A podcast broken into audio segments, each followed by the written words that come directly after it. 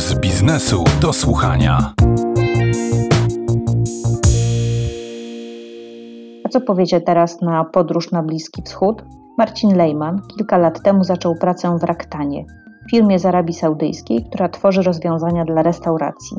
Dziś jest jej wiceprezesem. Zamiast kraju szejków i bogaczy, rysuje obraz kraju wielokulturowego, otwartego, pełnego sympatycznych ludzi, chociaż to nie dotyczy akurat kierowców. Spytałam go, jakie święta obchodzi się w Arabii Saudyjskiej, bo przecież nie ma tam Bożego Narodzenia.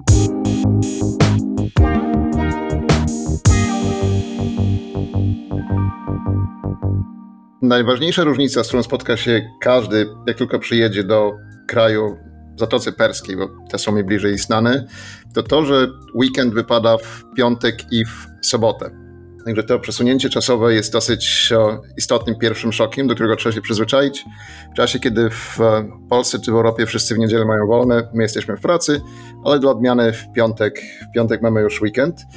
Co ciekawe, jeszcze parę lat temu, do 2013 roku w Arabii Saudyjskiej, bo ja pracuję w Arabii Saudyjskiej, weekend wypadał w czwartek i piątek, czyli był w ogóle dwa dni zupełnie przesunięty, co było dosyć uciążliwe, więc potem sobie zmienili na, na piątek i sobotę. No, jeżeli chodzi o inne święta, to taki najważniejszy okres w roku we wszystkich krajach muzułmańskich to jest Ramadan. To jest ich niezwykle istotne święto, ruchome. Co rok się przesuwa o 10 dni, trwa przez cały miesiąc. To jest okres, kiedy praca trwa normalnie, ale dzień pracy jest skrócony. W przypadku naszej firmy jest skrócony do 6 godzin i to ma oczywiście związek z tym, że w czasie ramadanu obowiązuje post. Nie można ani jeść, ani pić, więc e, żeby no, ułatwić funkcjonowanie w tym okresie, czas pracy jest skrócony do 6 godzin dziennie. Zaraz po ramadanie jest takie święto, które nazywa się Eid i to święto to jest okres, w którym wszyscy mają tydzień wolnego, a jeżeli jest się pracownikiem administracji publicznej, to się ma dwa tygodnie wolnego. I no, po tym pierwszym idzie, który wypada zaraz po ramadanie, potem upływają około dwa miesiące i jest kolejny id. one mają taką uzupełniającą nazwę, więc to są dwa różne idy, ale pierwsza część nazwy tego święta to jest zawsze id i to jest kolejny tydzień wolnego. I oprócz tych idów jeszcze jest jeden dzień wolny, się nazywa Saudi National Day, czyli takie święto narodowe, które wypada 23 września i wtedy też wszyscy mają jeden dzień wolnego. I to w zasadzie tyle. A do tego dochodzi oczywiście urlop, który każdemu przysługuje. Zwykle jest to 30 dni, co brzmi dosyć hojnie, ale to jest 30 dni liczone inaczej niż w Polsce. To jest 30 dni, w które wliczają się weekendy. Także wychodzi porównywalnie z tym, co w Polsce. Co Cię najbardziej zaskoczyło, jak zacząłeś pracować te parę lat temu w saudyjskiej firmie? I co cię zaskoczyło na plus, a co na minus?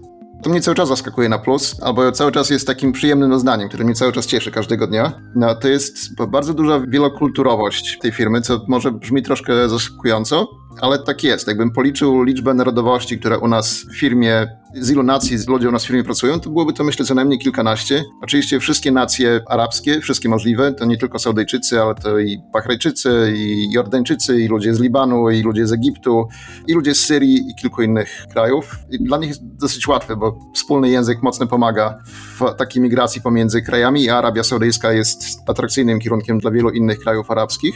Ale mamy też bardzo dużo Hindusów, no, dużą grupę Pakistańczyków. Mamy nasz desant polski, mamy w, u nas w firmie w tej chwili czterech Polaków, ma, mamy kilka innych osób z Europy, mamy kilku Amerykanów, także różnorodność jest bardzo, bardzo duża i to tworzy niezwykle ciekawe środowisko, gdzie nie tylko się pracuje, ale też można sporo doświadczeń wymienić na poziomie prywatnym, zupełnie zaczynając od rekomendacji turystycznych, gdzie pojechać i dlaczego, a też kończąc na po prostu ekspozycji na różne doświadczenia kulturowe no, z różnych regionów świata. To jest super fajne. Ale poczekaj, czy ta międzynarodowość jest charakterystyczna dla Twojej firmy, czy w ogóle dla Arabii Saudyjskiej, firm z Arabii Saudyjskiej? Czy tylko może w Twojej firmie tak jest? No, ona jest no, charakterystyczna dla firm z Arabii Saudyjskiej. Arabia Saudyjska przez właściwie całą swoją historię bardzo mocno polega i polegała na pracownikach z innych krajów. Z jednej strony jest atrakcyjnym rynkiem, dobre płace, nie ma podatków, no, więc wiele osób chętnie do Arabii Saudyjskiej przyjeżdża, a z drugiej strony do niedawna Arabia Saudyjska w wielu specjalizacjach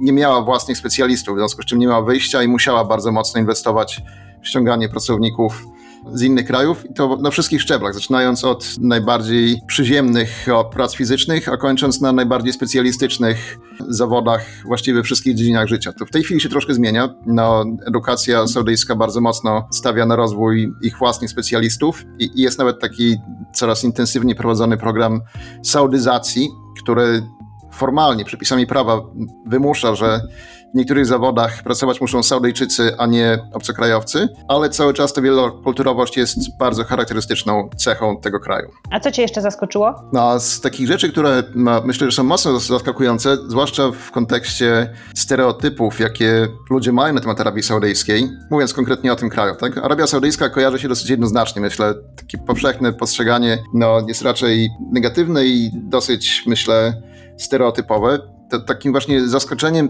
które się widzi od pierwszego dnia praktycznie, to jest to, że Saudyjczycy są niezwykle przyjaźni, bardzo gościnni, bardzo chętni do pomocy, a w momencie, kiedy się rozmawia zwłaszcza z młodszym pokoleniem, młodszy mówię 20-parlatkowie, 30-parlatkowie, to jest pokolenie, które też w wielu aspektach jest niezwykle podobne do 20-30-latków wszędzie indziej na świecie. Żyją tymi samymi sprawami, oglądają te same filmy, uczą się na tych samych uczelniach no, po całym świecie, żyją dokładnie tymi samymi tematami, którymi żyją ludzie w wielu innych krajach, czy to w Polsce, czy, czy na Zachodzie.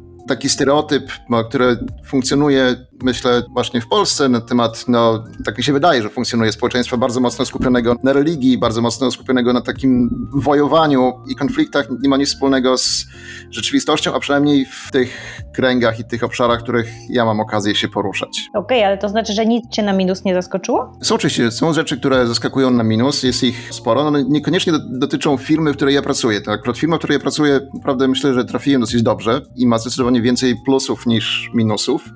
Natomiast o, jakbyśmy patrzyli szerzej na, na kraj, no to oczywiście tych minusów jest sporo. Tak? To biurokracja jest no, dużo bardziej uciążliwa niż biurokracja w Polsce. Myślę, że w Polsce biurokracji mogliby się wiele uczyć w negatywnym tego słowa znaczeniu od biurokratów saudyjskich. Styl jeżdżenia na drogach jest absolutnie szaleńczy. To jest walka o życie, no, dużo agresji, bardzo słaba technika jazdy i to się kończy niestety często różnymi nieprzyjemnymi zdarzeniami na drodze, więc takich negatywów jest sporo, jeżeli byśmy patrzyli na podejście Saudyjczyków do ekologii na przykład, jest absolutnie fatalne. Nie zwróciłem uwagi zupełnie na, na ekologię. No, jeżdżą samochodami z wielkimi silnikami, śmiecą na lewo i prawo, oczywiście poza swoim domem, ale tak jak się popatrzy na przykład jak wyglądają miasta, czy różne nawet takie tereny przyrodnicze, są strasznie za, zaśmiecone, więc negatywów w szerszym kontekście, czy patrząc szerzej, jest sporo, ale jeżeli byśmy się tylko skupił na firmie, w której pracuję, w takich nowoczesnych firmach, to naprawdę jest to doświadczenie, myślę, dosyć o,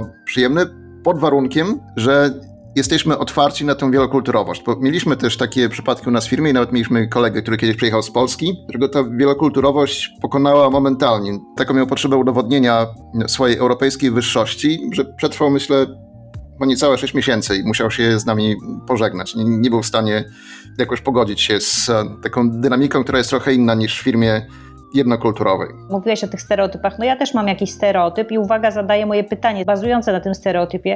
Czy kobiety mogą zajmować wysokie stanowiska w firmach w Arabii Saudyjskiej? Kobiety mogą zajmować wysokie stanowiska, a przynajmniej formalnie i są takie przypadki, kiedy faktycznie zajmują, no, i są one mocno nagłaśniane i jest wokół tego budowana wielka komunikacja. Jest jeden z najważniejszych banków w Arabii Saudyjskiej ma jako prezesa kobietę od pewnego czasu. Natomiast no, nie mam wątpliwości, akurat w tym przypadku, że ten szklany sufit ma, jest dużo bardziej namacalny w Arabii Saudyjskiej cały czas niż w Polsce czy szerzej w Europie. Zmiana, jeżeli chodzi o możliwości kobiet na rynku pracy, w Arabii Saudyjskiej jest niezwykle dynamiczna, ale ona się zaczęła dosłownie kilka lat temu. Myślę, że to zaczęło się bardzo szybko zmieniać 2-3 lata temu. No i postęp jest fantastyczny. Bardzo jest to ciekawie i miło obserwować z bliska. Natomiast no, te 2 czy 3 lata nie wystarczają, żeby nadrobić dziesięciolecia zaległości, kiedy kobiety były praktycznie wykluczone no, zarówno z rynku edukacji, jak i z rynku pracy. Także myślę, że jeszcze parę lat im zajmie, żeby kobiety faktycznie na większą skalę doszły do najwyższych stanowisk kierowniczych. U nas w firmie kobiety stanowią dużą część łącznej grupy pracowników. Myślę, że to podchodzi pod 50% ogółem, ale absolutnie szczerze muszę przyznać, że jeżeli byśmy spojrzeli tylko na ścisłe kierownictwo firmy, powiedzmy szefów działów, grupa 20, około 20 osób ze ścisłego kierownictwa, to jest tam tylko jedna kobieta w tej chwili. Także przed nami również dużo, dużo do zrobienia. Jakbyśmy popatrzyli na średnie stanowiska menedżerskie albo na stanowiska specjalistyczne, to tam udział kobiet jest, no, myślę, absolutnie równy już no, do, w porównaniu do mężczyzn. Mówię konkretnie o mojej firmie w tej chwili, nie mówię o szerszym rynku. To jeszcze jedno stereotypowe pytanie, czy do Twojej pracy niektóre panie przychodzą ubrane w burki? A jeśli tak, to jak je rozpoznajesz? Pytanie, którego się spodziewałem, no, ono często pada. Myślę, że trzeba zacząć od pewnego wyjaśnienia, czym są stroje, czy właściwie jak się nazywają stroje, które mogą nosić muzułmanki, ponieważ akurat burka to jest no, ubiór taki najbardziej ekstremalny, w tym sensie, że zakrywa całe ciało, jest bardzo luźny, no, łącznie z tym, że zakrywa też całą twarz. Tam nawet oczu nie widać, ponieważ oczy są przysłonięte taką gęstą siateczką. To jest strój, który ubierają najbardziej konserwatywne kobiety. No, w firmach się tego kompletnie nie spotyka. Nie spotyka się, albo bardzo rzadko się to nawet spotyka, również poza firmami, jeżeli jesteśmy w dużych miastach. Musielibyśmy pojechać raczej na tereny wiejskie, bardziej konserwatywne regiony i tam burka być może by się pojawiła. U nas w firmie burka nie występuje. Natomiast jeżeli mogę sobie pozwolić na wyjaśnienia strojów kobiecych no, w Arabii Saudyjskiej albo w krajach muzułmańskich no, i czym one się różnią, to burkę już wyjaśniłem. Mamy abaję. Abaja to jest to taka luźna narzuta, nie wiem jak to nazwać, taki ala płaszczyk albo, albo suknia, którą się na, narzuca na strój. I to jest coś, co większość kobiet nosi, chociaż nawet abaja nie jest wymagana w Arabii Saudyjskiej już od e, bodajże dwóch lat. Można z niej zrezygnować, ale ze względów kulturowych większość kobiet abaję zakłada i większość kobiet zakłada hijab. Hijab to jest ta chusta, która zasłania włosy, no, zasłania szyję i opada na klatkę piersiową, ale cała twarz jest odsłonięta. To jest absolutnie najczęstsza kombinacja u mnie w firmie, co oczywiście oznacza, że nie ma żadnego problemu z rozpoznawaniem, ponieważ twarz jest w pełni widoczna. Co więcej, od kilku lat to jest wielki pokaz mody i te abaje są często zupełnie rozpięte, więc widać pełną kreację. I to ewoluuje coraz bardziej w kierunku takiej dosyć dużej swobody. Mamy mniejszość kobiet w firmie, które mają częściowo zasłoniętą twarz i ta częściowa zasłona twarzy nazywa się niqab. To jest taka zasłona, gdzie widać tylko oczy. No i tu oczywiście w takim pierwszym kontakcie, pierwszy dzień, przez pierwsze parę dni można mieć pewne problemy, żeby się zorientować, kto jest kim, ale po paru dniach to się okazuje też jest dosyć prosty. Jest tam jednak wystarczająco dużo takich znaków rozpoznawczych, żeby nie stanowiło to problemu. Natomiast jest to w tej chwili mniejszość. Co więcej, właściwie nie ma miesiąca takiego, żeby któraś z naszych koleżanek nie dochodziła do wniosku, że właściwie nikap to, to już może nie i porzuca nikap i pozostaje tylko przy tej chuście na włosy. Także to też jest taki trend, który jest w tej chwili bardzo, bardzo widoczny. Bardzo dziękuję. Naszym gościem był Marcin Lejman, wiceprezes firmy Raktan, firmy opracowującej technologie dla restauracji. Cała przyjemność po mojej stronie. Dziękuję za zaproszenie.